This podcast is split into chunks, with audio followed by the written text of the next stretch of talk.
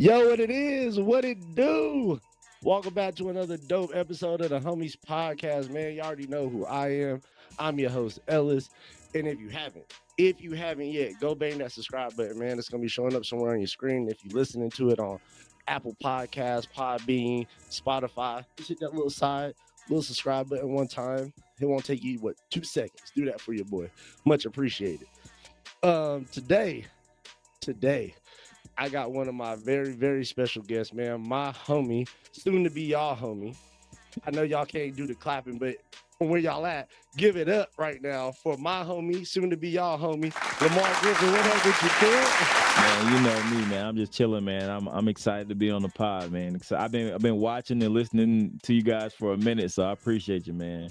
Hey man, I appreciate you being on, bro. And to give everybody his background, he is one of the dopest videographers, photographers, in the game, bro. Like you ain't gonna find too much better than this dude, man. He he does it all from from the ground. If you need something shot from damn near space, this man can do it, man. So hey, yeah, man, I appreciate Black Pilot, man. Listen, man, you you y'all ever see Black Pilots for the for people listening on this podcast? Like, think about the last time you saw like a black pilot. Now, granted, I don't fly planes, but I am a black pilot though, because I got you know what I'm saying. I got my got my license. right, eh? you be up in the air with it, bro, and, and those shots are ridiculous. And we gonna get into that, uh, get into that soon, man. But I want to start this off, man, because we got a lot of stuff to cover, bro. And I know you real busy, so I ain't gonna try to take up too much of your time, man. But um, so the first thing we want to get into is where this journey kind of started with how me and you met, uh, which is football, right?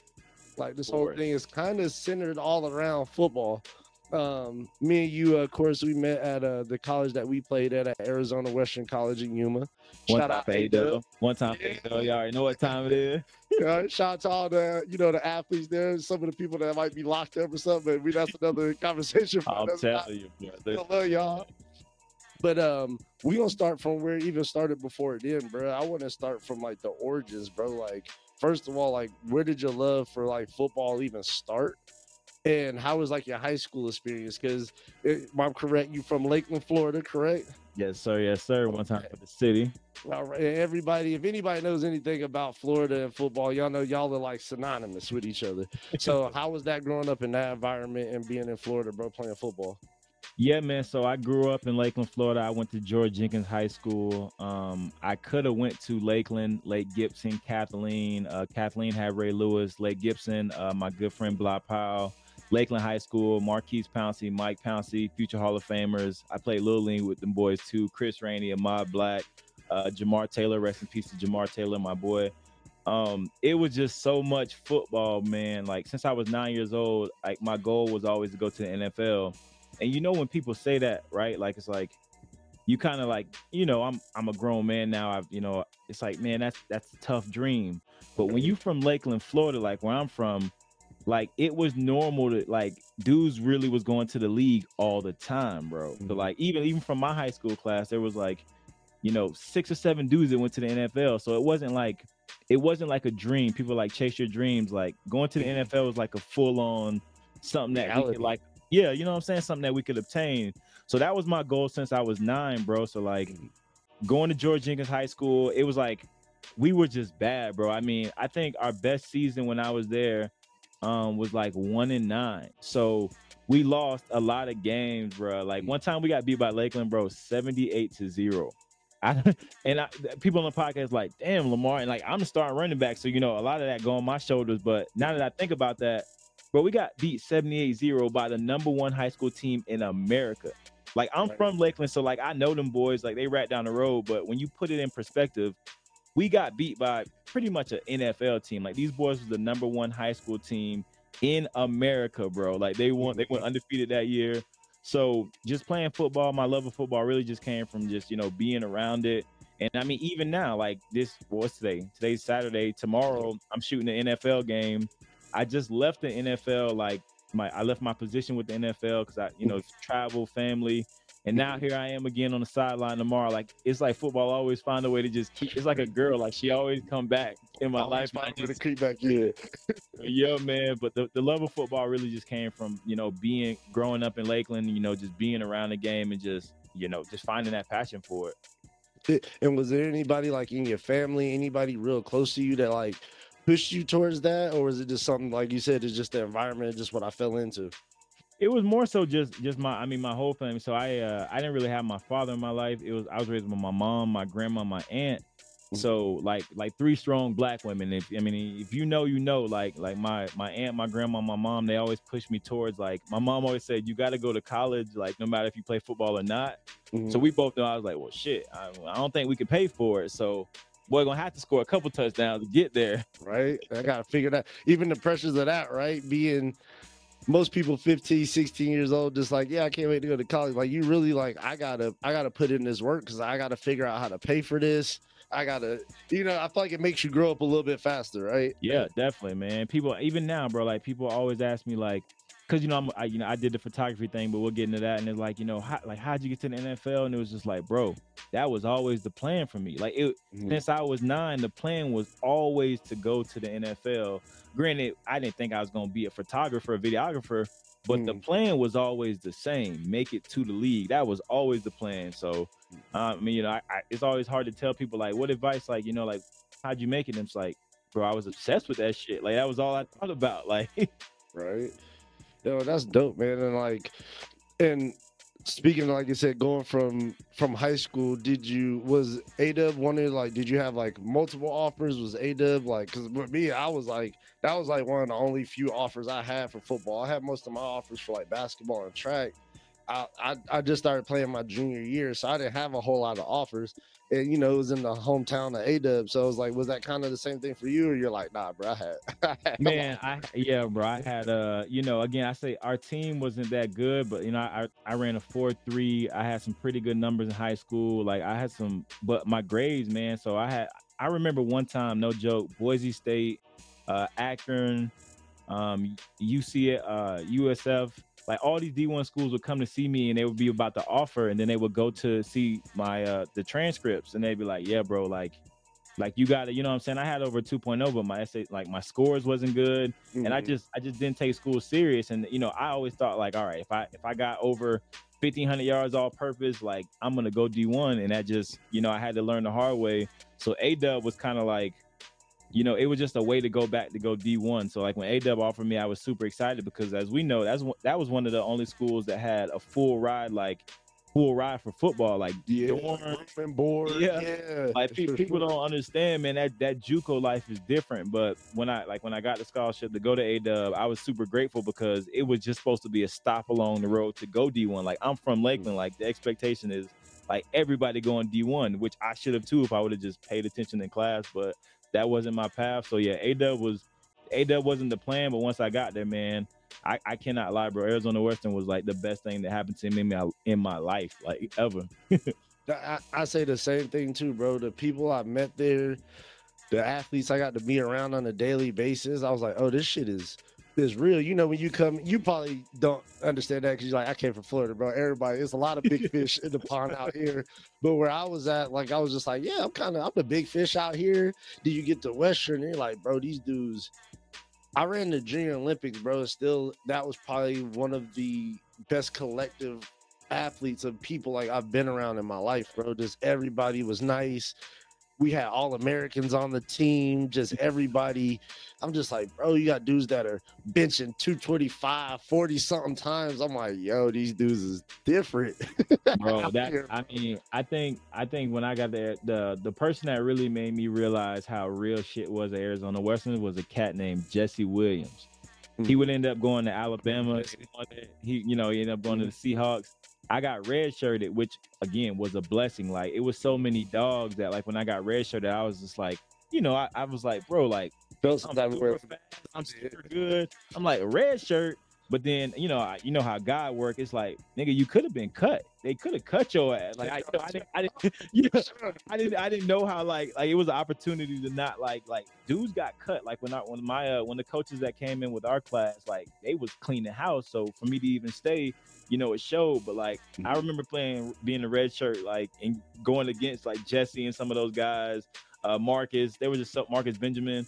There yeah. was so many people that was like real dogs, and I was like, yo, I think Jesse hit me one time, and I was like, yeah, bro, if this is what it's like, you know, I, Uh, I've been hit before, but I was like, bro, it, It's it, a different type this- of hit, this- bro. this- I was like, yo, Jesse was a grown man, bro, and it was just the way they approached the game. I think that was at Arizona Western. Like I, I had Coach Minnick. Coach Minnick, I think one of the best. I think Coach Minnick, one of the best coaches to ever coach football. If you don't know who Coach Tom Minnick is, he's one of the best. But like the way we ran the program, it was like it was D one. Like for me, like when people ask me, like, "Yo, what about your football career?" I'm like, Arizona Western. It was we was like an NFL D one program. Like everything was ran like we we knew where everyone was going. Yeah. And Minnick, he came from um Joliet. Joliet, correct? yeah, yeah. Okay. Yeah, man. Shout out to him because that at that time, you know, I was already gone, but me and you knew each other because there was still people on the team that we all still talked to, and I would come back during the off season and come, you know, work out with people, see people. So I knew like, and that's kind of how I knew about you. People talk about, hey man, with Lemar, he, he got burners, he nice. It's like Jesse, some of the people that were after, but I still knew who they were. Jeff, uh, I remember people talking about yeah. him.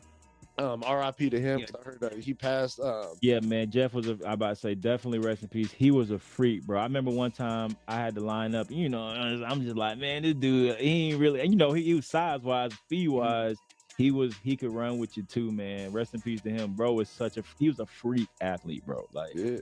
And there's one person that I know, my homie Jarrell. You know Jarrell. And hey, Jarrell, Rail- he Rail- always Rail was like- with it too. Jarrell, like I'll lock anybody up. I can run. Jarrell is a person like if you want to know the truth, he's gonna let you know the truth about how somebody Always, is. bro. He like if you ain't nice, he ain't gonna admit it. And Jarrell was like, bro, he's one of the best players I, I I've seen in my life, bro. He's done crazy shit. So It was Yeah, so man, much just- collective talent, bro. It was just so. I mean, we could we could rattle off names of people there, and, it, and it's. I mean, it hurt me to my soul. It ain't no football there no more because of the things that happened. And it's just like, crazy.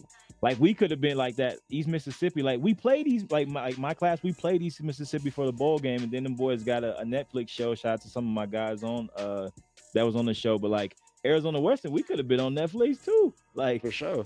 and it had dogs on there, bro. Like, and so I'm about to say you kind of answered one of my questions that I wanted to ask. Is like, yeah, when you got to Western, so Jesse was your like, because I don't know if you remember a person named Miles Wade. Uh, uh, yeah, yeah, yeah, yeah, yeah. he was he was that person for me when I showed. I remember getting to camp because you didn't have to report to camp earlier in the summer. I remember getting there and I'm, I'm signing in and I'm looking at him. I'm like, is, is this is this nigga a coach? it's like like a grown ass man.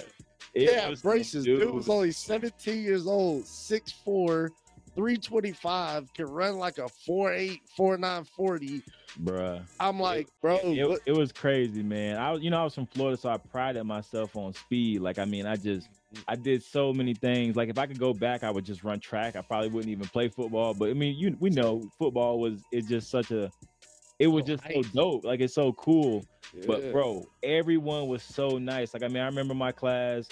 Everybody, like, you could have, you could have took our third string and put them on another team, and they would have be like, we would have had to, we'd have played our first string. Like, it was so many people in that collective group. And like you said, like when you're in high school, like, like I was the man in high school. Like, like not even like on no cocky shit. Just I was good. I was fast. Like I was a, I was a good team guy. But when I got to A Dub, like everybody was the man. Like, it, like so it was like but, but somebody got to be the alpha. Like it got to be someone at the top. We had a running back, uh, Reggie. I Reggie. swear to God, bro, I ain't never like, bro. Reggie was like the coldest running back. It's almost like this nigga had eyes everywhere, bro. He get that big, big be coming. Stop playing. Whoop, whoop, whoop. and then, then then we were bringing the dude named George. George George wasn't the biggest dude, but George come in, same thing, shifty. Then you got DK. I mean, we just had so many people, like receiver wise, offensive line, like the coaches. It was just, it was just, we was the Alabama junior college, bro. Like, I mean, I don't, I don't really even know how to like our record, just everything, the way we was built, the coaches. It was just such a good culture, man. I was just glad to be a part of it. All, all I did was play special teams too, man. I never like, I never found my way onto like the offensive, li- like the offense, because just it was on me, like accountability. Like I wasn't, I wasn't, was I? I didn't do what I was supposed to do with the plays. I hated lifting weights, bro. I did not like lifting weights, man. I was, I was a speed guy. Like I, I, was- Yeah. I hop in that bitch and squat 500, but it was like, hey man, it's time to bench. I'm like, hey man, I see y'all boys later. they be like, well, Lemar, I'll man, hey, squat time. You you hit me throwing around some weight. It's time to bench. I'm like, uh, li- listen. Right? No, yeah, man. That, like I said, that that experience at AW, and even like you bringing up somebody like DK, you know what I mean? You know, internet sensation now. Yeah, bro, he, he doing, he doing so well now, bro. He doing so real. It's because he's so authentic, man. The dude's so yeah. funny. He was just like that in college too, and now I mean, what does he have? A million followers or some shit? Something crazy. So, yeah, out here smoking with Snoop and everything. DK's do, which is crazy because I feel like people look at him and they're like, ah, bro, he ain't. It was like, bro, he was a dog. Bro, he was a he, dog. He would run that thing. I remember I used to remember him being so mad that he didn't get more get more touches, but it was like it was tough because it was so many people. The touches was limited, and when he did get that bitch, I mean, you can I mean you can go see the tape. When he got that thing, bro, he wasn't going down because he was fast and big, and then he had like field awareness. So it was I don't know. DK was a dog, bro. Yeah, man. Yeah, man. A Dub was uh definitely a, a time. I, I, definitely saw a lot of fights. Saw a lot of. I, I, was around some of the most competitive people, but I, I loved it, bro. For the time I was there, and again, like I said, in connections like this that it made, bro. I feel like that's probably the most important thing to me. Is it's like the game was fun, all that, but it's like the connections and people I got to meet and got to be around. That's the shit that like will always for sure stay with me. You know what I mean? Yes, sir. So, and so I want to ask you that. So transitioning into that, bro, like, so from A Dub, you know, you do that, and was it like, I want to go D1 after this, or were you like, man, football, I really don't like? What was your like thought process like after A Dub or whatever? So, bro, I became uh uh, I had an advisor there. Her name was Shara. I ran for student government president. I mean, oh, I think Obama had just became the president at my time at ADub. So you know that that kind of had that was that was huge for us. That was huge for me as a, as a young man, uh, young African American man. So I ran for student government president at ADub and mess around and won the football team, everyone. So now I'm the president. President's black. you know what I'm saying? Like, like so everybody walking around calling me president, but like with you know with that title, I was I was having to do things, going to meetings and do things. So like remember I said in high school I wasn't a good student at ADub, man. I was in honors out of 4.0, and I was on the football team, student government president. And then I meet my now wife and the mother of my two children at ADub. So like you know, everything that I like, I started to get more serious with school. I became the president. I started to realize like I, I know football is a path, but then I meet my wife and me and her end up going to the same school. She played back. She played basketball for Arizona Western. I mm-hmm. played football. We both went to the same school. We transferred to a school named Willamette University, and mm-hmm. I played football there. She played basketball there. So it was like the goal was always to go D1 after I left Arizona Western. But mm-hmm. I, I got faced with a choice. I'm like, all right, I'm super serious with this girl and I mm-hmm. could marry her. Like I, I had already knew that. Or I could chase this D1 thing and try to keep going to the league. But again, accountability, like I ain't know it then, but I was like, bro, you might not, you know what I'm saying? Like I believe in myself, but you might not be like, you might not be that. You know what I'm saying? You the league might not be where it's at. But I, you know, I ain't give up, but it was like, marriage or chase this NFL dream. And I mean, I just I just knew I was gonna be with her, which I you know we got two kids now, so I think I made the right decision. You did, you did, man. Shout out to wifey. And I gotta ask, since she played basketball at Western, how's those one-on-one games, bro? bro I know y'all, be, I know y'all hey, playing. Listen, she be she be getting me, bro. I I ended up coaching basketball. I end up coaching basketball once I got done with football. I coached some of the coldest players. A couple of my players now are D1. One of my guys, uh, he plays at University of Oregon. So mm-hmm. I started coaching. So I started, you know, working on my jumper. But I ain't gonna lie, my wifey still beat me, bro. She got a jumper, bro. Now if I go to the rack, you already know speed wise, ah, yeah, she can't guard me. But it's like cheating though, you know what I'm saying? Yeah. When people say no disrespect and they disrespect you, no disrespect to my wife, but she can't guard me because of the speed, bro. I'm telling right. you, I can't.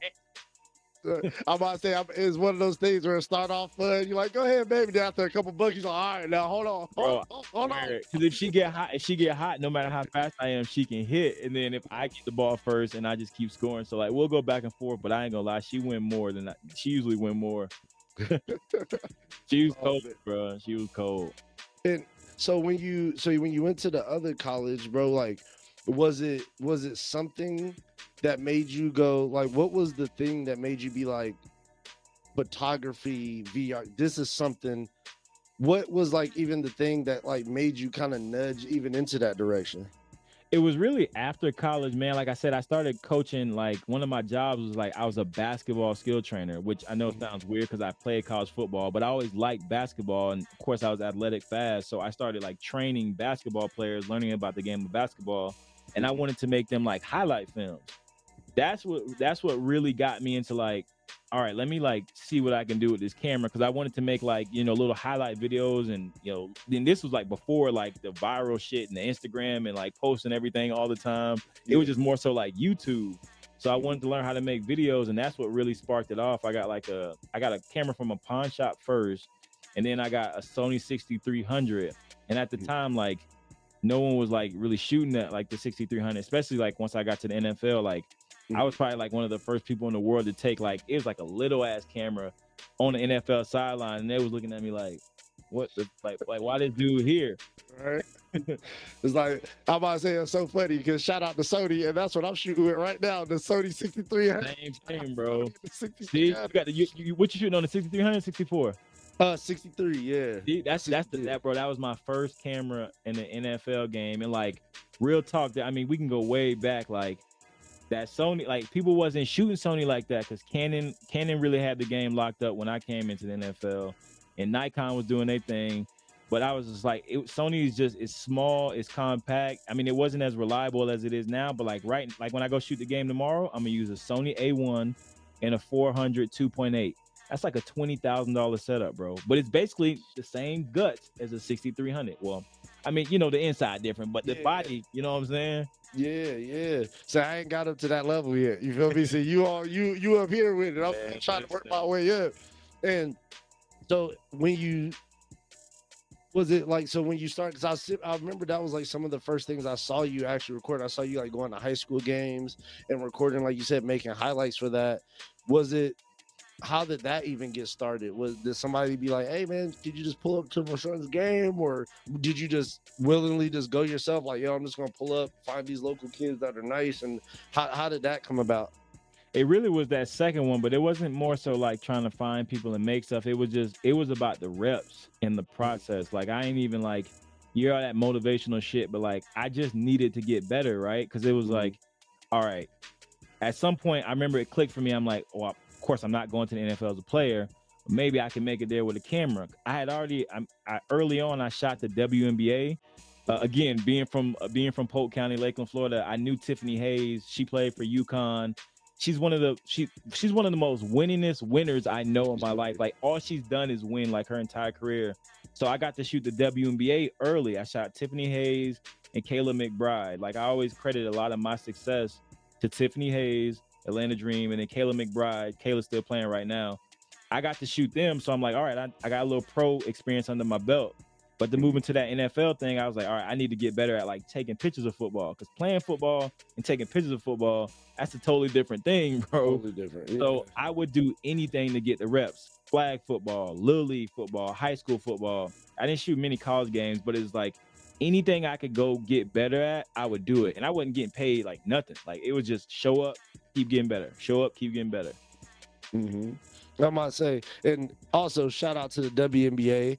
Shout out to those girls, man. We definitely just want to shout y'all out because I feel like y'all so don't get enough love and respect. You know what I mean? And it's like y'all dope as hell too. Yesterday, I was uh, yesterday, the day before, I was just watching the uh, the finals of the WNBA, man. Like, and that's something also I wanted to pride you on too, man. Like, how it's just not football with you. Like you said, you do I do high school, I do WNBA. It's like, yeah, man, those are important to shine lights on. You know, same thing that I feel like Kobe was doing before he passed. Yeah, you know what I mean? Making it a point and being that, you know, and I also got to ask you, like, how important is that to you, being that you do have a daughter? Bro, so it's a my wife got a video of Kobe and Gigi, rest in peace, and me and my daughter. We were me and Kobe and Gigi and my daughter. We were at the same WNBA All Star game. So the last time I saw Kobe in person, I'm in the same building. I'm in the nosebleeds though. Kobe, Kobe, Kobe floor side. Kobe was sitting on the floor. Yeah. I was up in stands. It was in Las Vegas, bro. It was at the WNBA All Star game, and I had my oldest daughter Malia with me. So like, even just him giving me that memory, so that like when my daughter's old enough to tell her who Kobe and Gigi was, to be like, I can show her a video like, this is me and you. Like I'm holding my daughter, and then my wife points the camera and it's Kobe and Gigi and his daughter, and we in the building doing the same thing, like essentially trying to just you know watch the game and watch the best female athletes on the planet. People right. don't get this shit, bro. Like the best female basketball players in the world have to play in like two, three different leagues to like make ends meet. Yeah. You're talking about the best. I'm and then dude's always quick to like make fun of the WNBA. I know 10 WNBA players that will cook the fuck out of any dude that try to guard them. Like yeah. I can I can rattle off a hundred. Like all right, go play her one on one. Like go right. try to guard A'ja Wilson. Like go go try to go go try to guard Tiffany Hayes. Like Courtney Williams. Like go. You can't like most dudes can't can't even dudes that are athletic. They cannot play with these chicks. But like when it come down to the money, it's just it's not it's fair. The, it's just the marketing, and, and that's that's kind of what I alluded to when we were talking about uh Brittney. You know, yeah. her situation, Brittney Griner. You know, shout out to her. G. Uh, I guess President Biden's supposed to be meeting with her family, and they supposed to be figuring out something. But um, um, I, I, think about that situation. Like, man, it sucks that these women that are great athletes got to go all the way across country or go all the way across the world just to go get a check. And y'all are great, and y'all we should figure out a way to be able to pay these women here. But again, I feel like the marketing of the WBA isn't that great, and I feel like it kind of it kind of sucks because of the timing. Like, like right now, yeah, like, the, like WNBA games on Tuesday. Like, like, like, bro, they be like, again, I don't, I don't know who it is. Like, I'm a big mm-hmm. fan, but like, you can't have a WNBA playoff game on a weekday during like when people at work or at school, like no one can watch it. Or I mean, yeah. I, I try to watch it, but it's like that's tough on like people that want to be fans. And, and, then also like the timing that they like right now, I was like, I'm watching the WNBA finals. How many people know that the WNBA finals is even going on right now because it gets over eclipsed by NFL? You know what I mean? NFL just started, you know, that's the biggest sport in America. You know, ain't nothing gonna overlap that. So it's like I I totally I was just like being that I think they said they're trying to extend their season to like 40 games. It was like 36, they're trying to extend it. But I'm like, man, have it in the summer. Like these seasons just start like end of like the finals. You know what I mean? It's yeah, like we could we could do a whole podcast on WNBA on WNBA stuff. Side note, I got to get you a WNBA player to come on your podcast. But yeah, we I mean I could talk about that for days. Especially I mean like again like you said like what Kobe was doing before he before he passed like mm-hmm. I'm I'm on that same mission now, not only for my daughter, because I was doing it before I had a daughter, because Tiffany Hayes, like you like for anybody listening to this podcast, Google Tiffany Hayes. Like she was the coldest, bro. We went to middle school together and she played on the on the boys team. Like, like we talking about Lakeland, Florida. We talking about Lakeland, Florida. It's five people that can start. Tiffany was one, and it wasn't. It was because she was just cold. She was colder than everybody, bro. And, and it's been and, that way. And that's the part about athletics that I love. That we don't, I don't care about the sexist part and oh, you a girl. Are you nice? Are and I played against girls. Even I went to high school with Jackie Johnson. Okay. Um, she's like some of the most decorated female athlete at ASU. They just like retired her, like they had yep. a ceremony for her. I used to train with her. And it's just like like bro, being around girls that again, I've never seen her train with girls. She always used to train with the dudes, and she was cold. So yeah. it gave me this respect. Like, yo, I don't care if you a girl or you better check her, bro.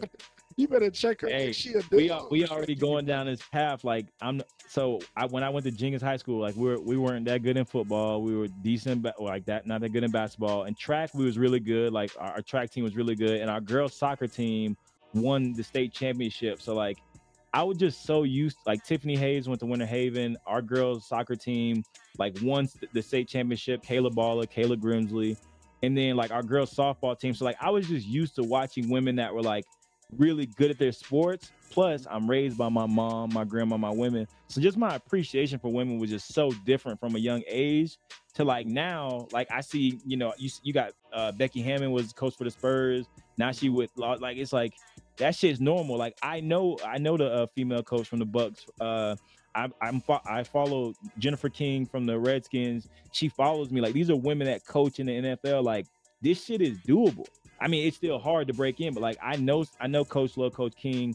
Like these are female coaches in the NFL that are providing something. Like they provide value. They they're not coach. They they're not hiring these women to coach in the NFL just because like it ain't a fucking PR stunt. Like they know what they talking about. You think these dudes gonna like go out there and listen to them if they don't know what they talking about? Like Coach Lowe, Coach King. There's a, you know there's other female coaches. Uh, what there was one here in Denver. Uh, Coach Emily. Like there's so many women that know they shit, and it's like all they need is opportunity. Yeah, and, and we need to keep doing what me and you doing, shouting these women out and giving them their flowers because they doing some incredible work out here, bro.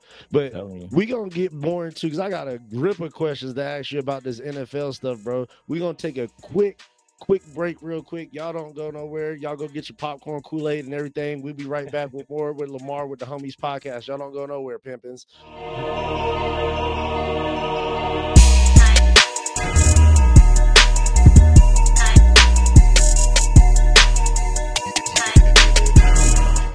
Yo, what it is, what it do? We are back. Hope y'all didn't go nowhere, didn't run off too far. I'm back with my homie Lemar Griffin. He had to just get some coffee because we up early giving y'all this great content. And I appreciate you being up early and doing all that for your boy on a Saturday because you're like, I'd probably rather have my ass sleeping in today. so not, not at all, man. As soon, as soon as I get off this call with you, I'm getting ready for the I got the Denver Broncos versus the Houston Texans. So like I just the way I get ready for a game is just so different, bro. Everything, so you know what I'm saying. I ain't, I ain't like them other guys, man. I'm not competing with them. I'm not comparing myself, but my my process so different for a game. All right, and that's I'm glad that you mentioned that because that's the next thing I wanted to get into in this. Uh, so you you do that, um, you start to shoot these games, and then you get what I I would think. I don't know if you would consider. I consider like a dream job, bro. Like. you you get this opportunity to work in the NFL. How did that whole process come along, bro? Like, how did you know you get the offer from? I'm seeing you work with Tampa Bay and you work with Denver. So how did that work, bro? Like, how did that whole process work? Man, there's always so many people ask me that, and it's like so hard to like even wrap my mind that like it happened. Mm-hmm. But essentially, the the long story is Von Miller put me on by I worked a charity event for Von Miller in Denver. Like as soon as I moved to Denver, uh, I got on this platform called Thumbtack, and there was a charity event, and I saw that it was for Von Miller. Like I'm from Florida, but like when I moved to Denver, like everybody knew who Von Miller is. Yeah. So like I just did everything in my power to get to that charity event. I got to the charity event. I got to meet Von. Got to meet some of his teammates. That led to me being able to get on the field, shoot for the Broncos. Granted, I don't work for the NFL. I'm on the field just you know, freelance for the player. So I'm mm-hmm. working, and then after that, took off. So once I got on the field, I was like, all right, you know, I came on my first game, it's only 6,300 with mm-hmm. a kit lens, bro. So if you do photography, you know what I'm talking about. When I'm, I'm, talking about, I was out there with a kit lens, man. I ain't know, I ain't, I ain't know, I ain't know 7200. I ain't know aperture. I had that bitch in auto. Like I didn't know, I didn't know. So once I got out there, I started to get better, started to get better. And then, long story short, fast forward, COVID hits. And essentially, I had done so much work like by myself with players, like kind of like I'd made like not a name for myself, but like people had seen my work. I've been on the field. Mm-hmm. I met someone at the Pro Bowl, uh, like with uh, I was with Shaq Barrett making a documentary. So I met mm-hmm. someone from the NFL.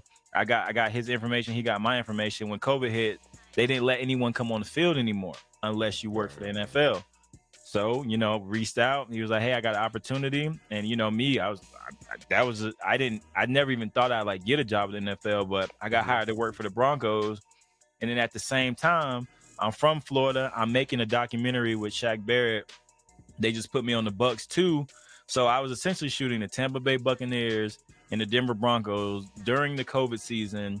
Uh, during the Super Bowl run, I got to shoot every single game with the Bucks, other than the Super Bowl, which we I ain't even going. I ain't even, I ain't even gonna talk about that.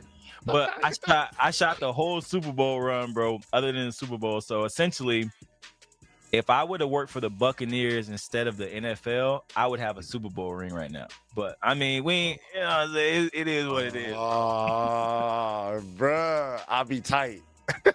Uh, it, it was just it was such a great honor, bro. But I, I mean, I guess the, the way I got there was just consistency, man. And I just I just mm-hmm. wouldn't stop. I just wouldn't stop showing up. Like once I got my foot in the door, it's like I just kept sliding my foot further and then got my body through that bit. And once I was in, I just stayed there. Like anything I could do to get better or shoot more games, eh, I would always do it. And money was net like I don't know what y'all think some people make when they do like it was never like the cash was never like it was always just I love the game. So I was always trying to be around the game. And then once I got into it, it was like, all right, well, how do I be better than last game? Like tomorrow, mm-hmm. like, I, like today, I'm trying to figure out how do I go do something tomorrow that I haven't done before. Like, yeah, trying to trying to just elevate, constantly elevate your game. It. And so being around, bro, you got like you said, man, you got to work with like you shout out first Von Miller, which I, I personally think is gonna be a future Hall of Famer. Uh, I'm sure you probably I think he's gonna be a future Hall of Famer for sure. We don't, we don't know many dudes to get that Super Bowl MVP on that on that defensive side of the ball, bro.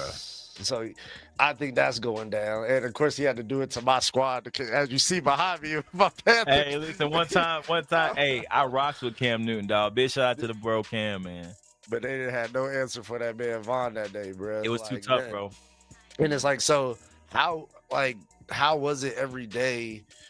You know, being around these dudes that not only, you know, future Hall of Famers, champions, like, is there any game that you picked up that you were able to transition into like your photography and videography game? Like, was there anything that you picked up from the players?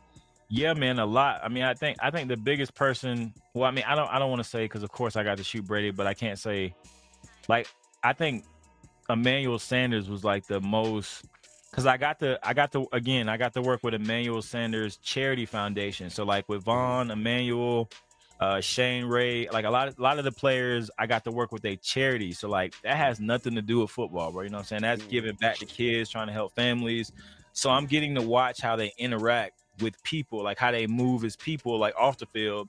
So with Emmanuel, bro, Emmanuel Sanders just retired. I think at the time of us making this podcast, Emmanuel Sanders just retired a Bronco. His mindset was so I don't know. So like for me, Emmanuel Sanders is the closest thing to Michael Jordan like that I've been around. Just like his mindset, the way he was thinking, and I got mm-hmm. to like I got to see him. You know, I'm with I got I'm holding a camera, and he's talking to a kid one on one. It's just me, Emmanuel, and a kid, and I'm getting to listen. And he's just like, bro, it ain't no secret. You just got to work. They keep asking mm-hmm. me what's the secret. You just got to work. You got to work consistently, and I'm taking everything in. And then the same thing, like I think when I when I when I got the job with the Bucks, I was there shooting, you know, the NFL, but I was also shooting a documentary with Shaq. But mm-hmm. once I realized that like I'm gonna be like filming and doing pictures of Tom Brady, it kind of like it, it made me uncomfortable because I'm like, all right, I gotta I gotta show up. Like, you know what I'm saying? Like I can't drop the ball on this. And it and like it wasn't more so that like I felt like I owed it to Brady but I mm. felt like I owed it to his level of play in the game. So like if I'm the dude, if I'm the dude that's taking pictures and videos of this dude, I need to rise to the level that he's playing at. And that that was super hard for me, but every game I just kept getting better and better. So I, I became like obsessed with being on on my game so that I could catch him being on his game. And that was and I treated every player like that afterwards. I mean, Brady, mm-hmm. like I can credit Brady to like he made me a better photographer because I like just just my mindset shifted. I'm like, all right, bro, like you know what I'm saying? Because I shot I shot the uh, the Broncos before that, but they was mm-hmm. always changing quarterbacks. I came in right after Peyton left, bro, so I never got to take uh, I never got to take no pictures of videos of Peyton Manning. I think I think I took pictures of him when he came back and like got his like he got his inducted into like the Ring of Fame. But yeah. I never got to shoot Peyton, so like once I knew I was gonna work with the Bucks, and then you know no one knew when Tom Brady yeah. got like I was working. I, I shot the Bucks when Jameis was there, and I saw Jameis, you know, nothing but respect for Jameis. I saw Jameis one game throw two interceptions, and everyone was doubting him. And me, I'd stay locked in no matter what. He threw 4 mm-hmm. touchdowns after that. This man threw mm-hmm. two interceptions and four touchdowns. So it's like you can never like you never know how the game's gonna go. But when they said yeah. Tom was coming, I'm like, all right. That means when I go to shoot football next year, I'm taking pictures and videos of Tom Brady. So I had to change something. I had to I had to get better than I was before. Mm-hmm. And and when you're doing that, like I said, was anybody? I know, of course, you got Tom on the team, but is, was there anybody in particular that you like connected with that you like? I really like shooting this person just because maybe their personality, maybe they just bro, the action they give me on the field is just oh, Devin White. Was this Devin, Devin White. White? I mean, of course, of course, I was shooting Shaq. So me and Shaq, me and Shaq, me and Shaq got a movie coming out. Hopefully, hopefully one day y'all get to see it on a streaming service. Right now, yeah. we're in the distribution process for like we made a full on documentary. I'm gonna send y'all the link if y'all want to go follow the. What's page. the name of it? Uh, Man on a Mission, Shaq Barrett. So Man on a Mission. Uh, it's my it's so that's gonna be my directorial debut. So of course, like as of right now, no one looks at looks at me as a director because I haven't put out the movie. But mm. essentially, you know, once I put that out, hopefully, you know, people start seeing me more as like a, a real documentary filmmaker that does photo, does video. But bro, Devin White is the most single funnest player football player to watch because I don't know. For me, I guess I'm spoiled because I got to shoot Von in Denver. So like, I always got to like I always. I'm not like psychic or no shit, but like when Von was lined up on a certain dude, I'm like, barbecue chicken, barbecue. what's that? Barbecue chicken. Like, yeah. like I just put the camera on Von and quarterback going down. So like I started to kind of like know what was going to happen. Mm-hmm. Same thing when Shaq started going off. It's like, all right, they were sleeping on Shaq. He's coming off. You know, he led the league in sacks every single time. I think the New York game he had four sacks. I, I had the camera on him like before he got the sack, just knowing he was going to win the matchup based off of how the offensive guard was like leaning. Again, I don't want to make it seem like I'm this technician, but like I started to watch football through my lens. Like I played football and I'm analyzing football, so I'm looking at things way different. Do you think that helps you in the oh. game in your shooting? Do you think that kind of gives you a little step above people because you're like, I know what's about to happen. Your everybody's lens is over here, my lens is over here because I know what's about to happen over here. Does that help? I kind of do, man. Yeah, I kind of do, especially with uh like like AB's AB Antonio Brown is a classic example. Like every time, hey. hey, one time, one time for my dog AB, man. Yeah. I got a picture of AB on the stage in the Super Bowl ring. But like Brady and AB had this way they used to look at each other, right? And this ain't like I'm not giving no secrets. You can if you watch film, if AB's lined up on like you know like a slot corner, I already know what's going down. Granted, like if you know football in general, it's like this ain't a good matchup. AB about to cook this dude. So if mm-hmm. I know that, Brady knows that. So I'm going to the end zone, and it's like I'm like I'm not even I'm not even making it up. It's like this shit gonna be a touchdown. So I just put the camera on AB. Like you talk to like film the whole field, but I'm like that's one on one with Antonio Brown and like a dude that can't really guard him. Tom mm-hmm. see that. I see that. It's you know what I'm saying. So yeah. it start the game. I, I was trying to slow the game down. Same thing with Gronk, bro. Like it, you know, it's third and two on the six going into the touchdown. Where where the ball going, bro? Going to Gronk. Like, like you, you don't even got like. It's Sometimes it's so sense. easy. People make it hard, and it's like, no, bro, this is simple. We, we, we. That's the mismatch. We're gonna try to exploit it. Like, like the whole side of the left field is open. Gronk's at, at tight end right here. All time got to do is throw it that way. So instead of me going to that, like if I'm on that side of the end zone, I'm running over here because I'm like the touchdown coming over here. Boom, Gronk scored a touchdown. I'm right there, and it's like, oh, bro, how you always in the right spot? It's like I'm not guessing, bro. I'm trying to like, you, of course, I get it wrong sometimes, but mm-hmm. if you just look at the field and analyze the game, I mean, most of the times you'll be right, but that all comes from repetition and practice. So I really feel like just you know you knowing the game.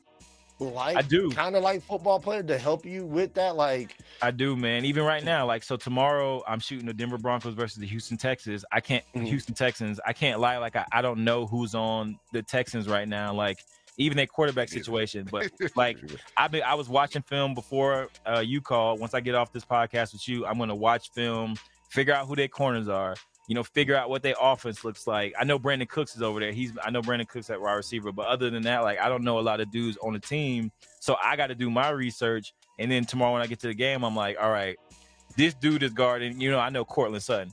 If this dude's guarding Courtland Sutton and he's a 5'11 corner that run a 4'8 mm, it's gonna be a tough day for that boy. And again i'm not you know of course i'm not i'm not skip bayless. You can't judge dudes off of like you know stuff like that. But i mean Courtland gonna cook somebody. So if i know that in my head going into the game mm. i'm not putting the camera anywhere else. I'm like oh it's coming here. Yeah. Yeah man. And and, uh, and that was i think you already answered again another question. You jump in because uh, i was gonna ask you know i'm a defensive dude. Yeah. I, I love the defense and who was it? Was it David White? Because I was gonna ask, like, who was that person on defense that was just a dog? And was it was it him or was it somebody else that I'm not I'm thinking of right now?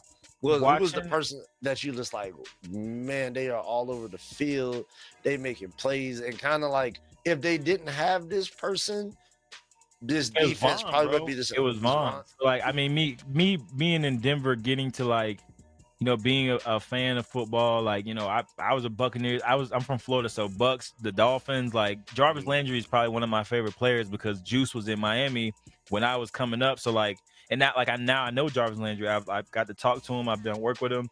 Mhm. But like watching Von play like through my camera, because when I'm shooting football, right, I'm not Mhm. watching it. I'm like, like I'm working, so it's like I'm looking at it through a lens, and I don't I don't care what else is going on. I'm trying to like I'm looking through the camera, trying to see what's going on. Nine times out of ten, bro, Von was gonna win his matchup, and if he didn't, ball's going to the other side. So then I know where the camera should go. Yeah. So really getting to watch Von and like his level of play. I mean, again, like you said, he's that's Hall of Fame level. So me getting to see that every time I went to shoot the Denver Broncos, it was kind of like it was like it was like a gift because I already knew what was going to happen when Von went out to play. You know what I'm saying? Like you, I'm not worried about the offense. I mean, in corner cornerback wise, Chris Harris is here too.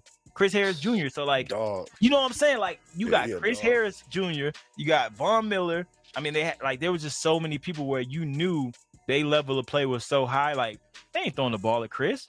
Like that, Mhm. like the ball ain't even going. Like they that don't even make sense to throw it his way. Right. But yeah, Yeah, like- it had to be Von for me. and who was that? Did, was it a person like that on Tampa too? Did, was there a person? How about it, so it'd be Devin White or Levant, Lavonte David too. So could people forget before the Bucks, like you know when James Javonte Davis fast as hell. Lavonte, bro, he's such a good leader, bro. And I just, again, I just look at him through the lens, and I get, I got to watch him like put people in position, like you know what I'm saying. He's leading, then going into the middle and playing linebacker, like I don't know. He just never like his motor is so crazy. S- Same with Devin White. So Mhm. that Super Bowl run with that Tampa had, like it was so fun for me to be able to like do video and photos of that because it was just so every single game they was going so hard and like no one knew they was gonna go to the Super Bowl. Like Tom. Brady had just came. Like there's so many different things, so many intangibles, but like the defense always went crazy. And then Shaq out here, he led the league in sacks, bro, like 19 and a half sacks. So it's like, yeah, man. That defense was crazy, bro. And, and I know uh, you got to shoot the the celebration party, correct? Where uh, on Tom The Tom Su- was kind the of walking out the- that the thing Super leading. Bowl, bro. The Super Bowl parade. I had a camera, bro. I felt like I won a Super Bowl, bro. So I didn't. I didn't get to work the Super Bowl game because it was like my first year working in the NFL. Uh, they got like rules in place to like let people that been there longer, right? So I'm, they're like, Yeah. it's your first year, but the Super Bowl was in Tampa Bay. Who- In Tampa Bay played, and I worked for Tampa Bay the whole season. So like, I kind of felt like not even disrespected. It was more so like just like, bro, I've been here every single game, and now the Super Bowl's here, and I'm not working. So that shit was kind of, you know, it, it is what it is. But the Super Bowl parade, I'm on the boat with a camera, and again, I'm filming for the documentary that me and Shaq are making. But I'm mm-hmm. also on the boat, JPP. Uh, video. I mean, there's so many different guys on the boat with us, and I'm like, man, I feel like I won a Super Bowl. Like, bro, it's nothing but it was thousands of people. And we talking about COVID had like just kind of, I mean, you know, COVID was still like a thing, but like everybody Yeah. was out. They brought the whole city out, bro. It was just, it was a cool. I don't think I could ever like experience anything else like that on the boat after they won the Super Bowl in in Florida. Tom Brady's on the boat, you know, ahead of me. I didn't get to see the trophy thing, but I got to see Tom's boat, and it's just like, I don't know, like I can't, like you can't make that type of shit up. Especially me, a, a dude that had no experience shooting cameras is somehow got a camera with the Super Bowl champions making a movie. Like I don't, I don't know, bro. and you on your Spike Lee shit too. Like I said, doing your director debut. I can't. I'm trying, I cannot bro. wait until that drops, bro. I'm definitely gonna be checking that out. And, and speaking to some of those players, I do see in your background, Oh, you yeah, do have some jerseys something. and stuff. Are these players that you just you know personally have to talk to, you have to work with? Like, is there any stories behind uh, Yeah, some man, of those I got a jerseys? back there. So uh, it's Aja Evans, uh, Joe Jones, Cody Latimer, Shelby Harris, uh, my boy Ryan Bailey. So Aja Team USA, uh, bobsled, Ryan Bailey, one of the only dudes. I mean, if you if you seen the USA versus uh, Team USA versus Jamaica, Jacob. Ryan Ryan Bailey hit him with the, you know, that's my boy. He was in my wedding. So everyone back there, like I work with. And again, it comes down to like my relationship with like athletes Mhm. comes from a good place. Like it's never about the fucking money. Cause if it was like everyone wants to like get money from these people because they think like you know what I'm saying? Like they see someone's contract and it's like, oh, I'm gonna charge this player X amount, and it's like, no, just I just charge them what I charge, like the my rate's my rate. So Yeah. like it was never about the money, it's more so about the work. So I always build a personal relationship with most of the people I work with, and like they hopefully can see I'm coming from a good place. And I just like Yeah. shooting, bro. I'll shoot. I shoot weddings. I shoot real estate. I shoot football.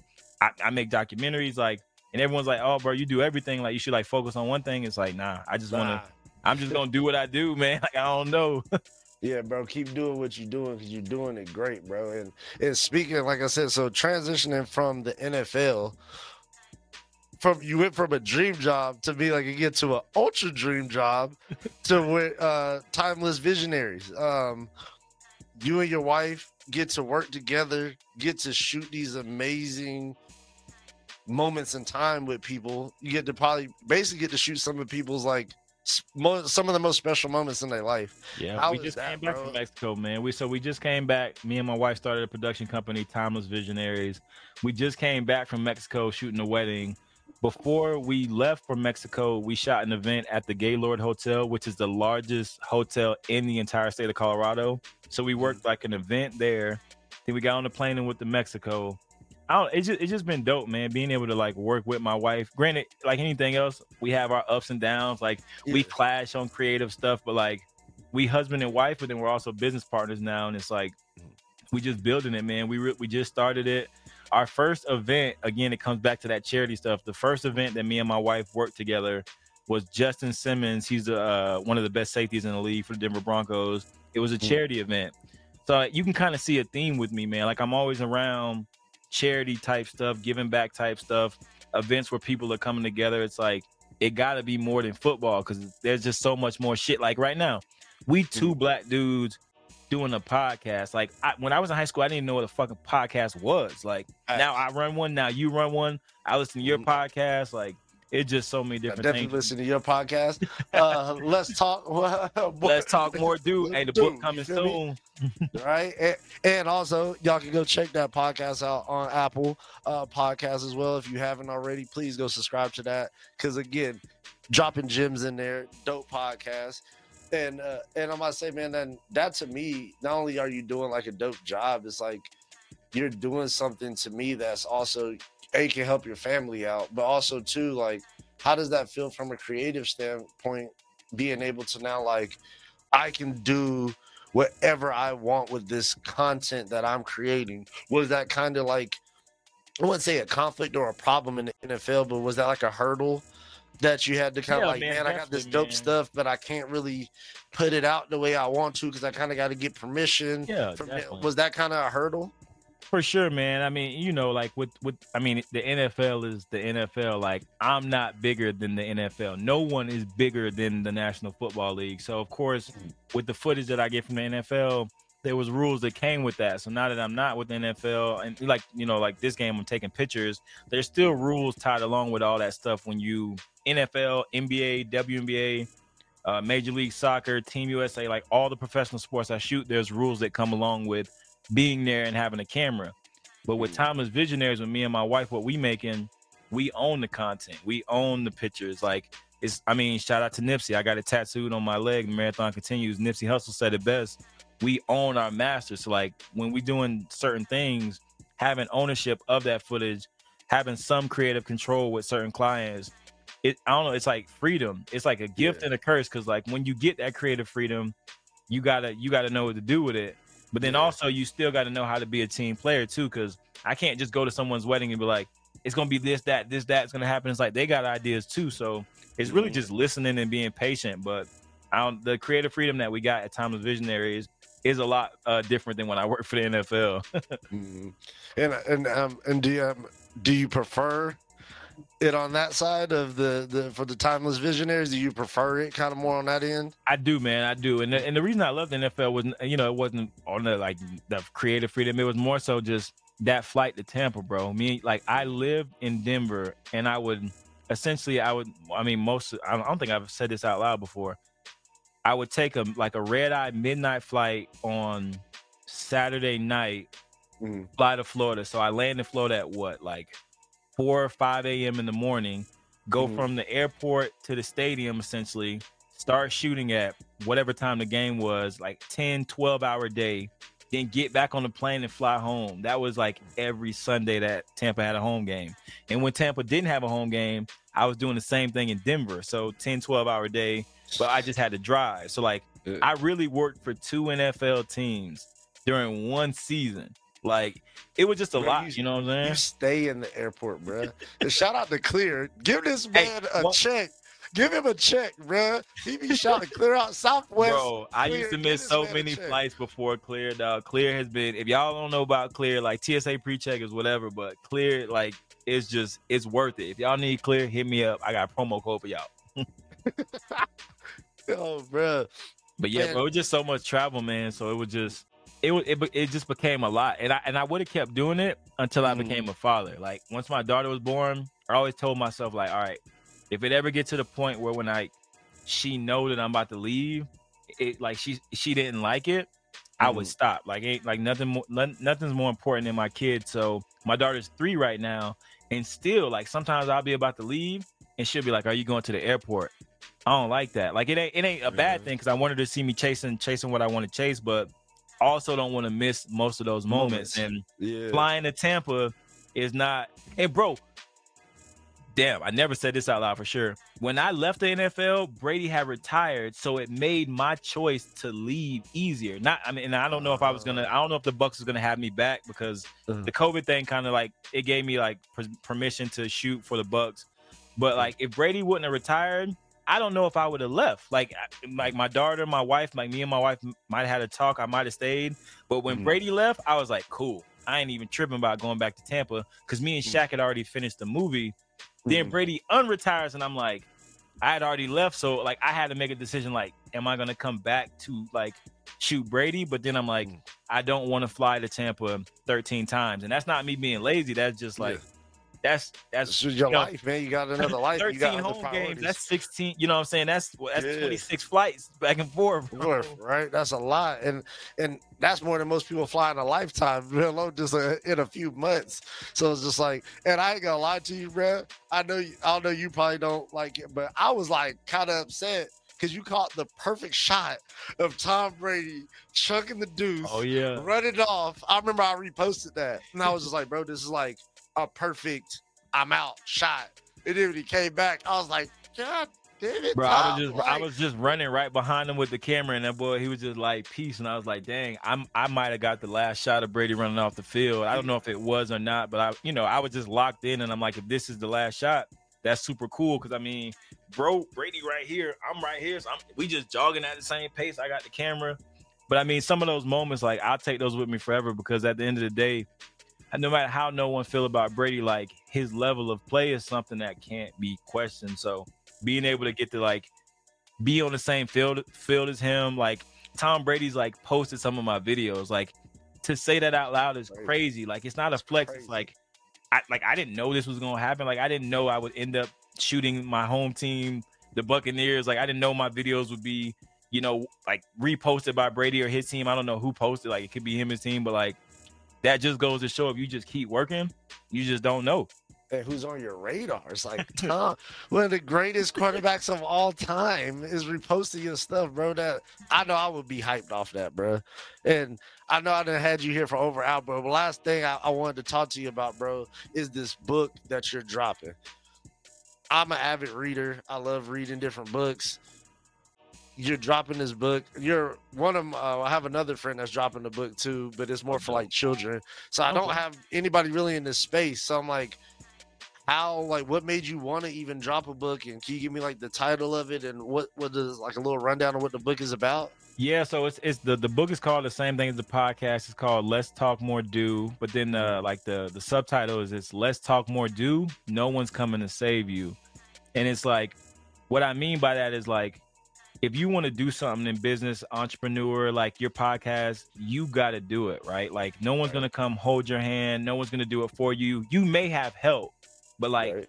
in battle, in war, like if, if a soldier's out there and it's, it's him one-on-one with another dude, no one's going to come back and save you. They might come back later, but like you got to save yourself. You got to fight yourself. So, and the book is really just me giving people like simple lessons on like staying productive, like accountability, um, just so many like little things that I picked up along the way on my way to the NFL, and like now that I'm not in the NFL, just like a whole bunch of business advice, bro. And accountability is the main thing because at the end of the day, the reason I didn't make it to the NFL as a player is my fault. Like it's Mhm. you can't like you can't blame people for things ever like all the time. At some point, you got to be like, I fucked up. And it's it, Right. as as especially as men, it's hard to do that because you don't want to like call yourself out. But once you start calling yourself out, it's you versus you. So like Mhm. when I go on the field tomorrow, it's me versus me. I'm not competing with no other photographers. I'm not competing with. I'm not trying to get no Instagram likes. I'm trying to be better than my the last time I did what I did that time. So right? And that's that's I, I, I that's one of the reasons why I want to buy and read the book for sure, bro, when it comes out because I'm in that same position right now doing this podcast, man. Like something new that I really didn't know what I wanted to do, but I was like, man, I know I want to do something where I can show my creative side, and I want to do something kind of like how you were saying too with charity, like helping people, man. Like mm-hmm. how I got a bunch of friends, bro, that are dope at what they do. These people ain't just normal everyday. They're dope. yeah, And I'm like, I need to figure out a way to shine a light on these people for sure. because I don't want them to go unheard, even though I feel like whether I shine a light on them or not, they're still gonna get hurt. but it's like I I want to make it I want to have something or a platform one day to where hopefully it's like it's a look for everybody. And yeah, man, this could just help get your name out there, your book. Like hopefully five books from now, I got a bigger Man, podcast. it's, it's been a challenge, you can bro. come It's- on here and I can been be a like, bro, challenge, promote your book. Yeah. But I, I, can see that you've been you've been you've been tackling every goddamn challenge, man. And and I just want to let you know, bro, just from being friends with you, knowing you, man, I'm super proud of you, bro. And please, please, Same your way, bro. I'm the, doing. I'm the same your way, bro. I know what it takes to run a podcast, man. Like people, I mean, for all the listeners, like it's it's a process, man. It's so many steps to get like what y'all are hearing right now. If you're watching this, what you're seeing, there's so many different steps that have to come to play. Like shit, it's you know what I'm saying? We started this like at eight o'clock in the morning. So I mean, even just like there's so much commitment that you have to do to do something. So for you to be doing this podcast, bro, it's nothing but love. I, I wish you nothing but success. I'm glad we on here, man. We look the way we look, man. You know what I'm saying? We African American dudes, so you know, we just got to keep on pushing forward, and we got to stick together, man. We will, and we will, bro. And I'm definitely gonna have you back on again if you, you know, I know you're busy with all the editing. Not but at all, please. I find time, bro, to come back on. Yeah, and I'm about to say, whenever you want me on, just let me know, bro, and we can- we can link it up because I'm willing to talk whenever, bro. Like even right now, I'm like, I was supposed to. my, my camera person's like, hey man, you gotta wrap it up. it's like we over an hour or something. Hey, man, and I I, got like 20 appreciate more you. questions for you, but next time, bro, we definitely gonna link up again, man. Man, is there anything else you want to tell the people before you get out here? Anything else you want to plug before we get up out of here, bro? Um, nah, man, just hit me up. I said, if you guys want to find me, Lemar Griffin Films, Lemar the E. Um, I, I really try to de- I try to reply back to most people that I can, especially when they ask me anything about like how to get to the NFL. Like that just always seems to be the question. People like, how'd you get in the NFL photography? And I'll answer that question on your podcast or anyone that's looking to get into any type of professional photography. You just got to put the work in. It ain't there's not a secret to it. It's you got to be consistent for a long time and you got to be good and you got to keep showing up because like Mm. it's not gonna happen overnight so i mean with anything but like the advice is just keep being consistent keep showing up keep putting in the work and when you feel like giving up push past that because that's usually where the good shit's at like for real like as soon as you feel like all right i'm about to give up push a little bit past that and then that's where it's at Real talk, bro. yes sir i appreciate you all my your brother you already know, man. I'm gonna have all your tags and everything on the screen. And again, I love you, man. I appreciate you. Yes, and y'all, sir. thank y'all for tuning into the Homies Podcast. Again, if you haven't, go bang that subscribe button one time for your boy. And I'll see y'all again next week, pimpins. Peace. peace